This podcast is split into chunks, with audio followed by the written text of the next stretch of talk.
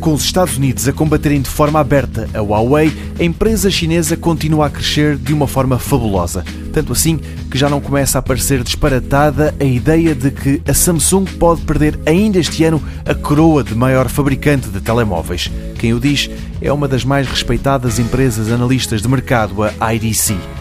É certo que foi em 2017 que a fabricante chinesa ultrapassou pela primeira vez a Apple, passando a segunda mais vendida em todo o mundo. No ano passado, 2018, as duas marcas foram-se ultrapassando mutuamente, mas no primeiro trimestre deste ano o cenário é outro.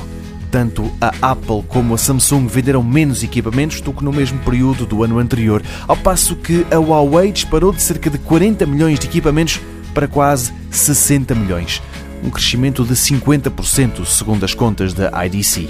Dito de outra forma, enquanto a marca chinesa vendeu mais 20 milhões de equipamentos, a Apple vendeu menos 10 milhões de unidades e a Samsung menos 6 milhões. A marca americana perdeu 30% e a coreana 8%. O que, em parte, justificará estes números é que, nos últimos dois anos, os topo de gama destas duas marcas não têm sido capazes de mostrar inovação a sério, ao passo que a Huawei tem lançado equipamentos capazes de fazer coisas que mais ninguém faz. O caso mais recente é o do P30 Pro, com as suas câmaras imbatíveis à noite. E agora é tempo da Samsung se preparar para um duro golpe. Já há quem fale em inevitabilidade. A Huawei tem como objetivo, no final de 2019, estar no topo da tabela dos maiores vendedores mundiais. Se a capacidade de inovação se mantiver e mesmo sem vender um único smartphone na América, é bem capaz de lá chegar.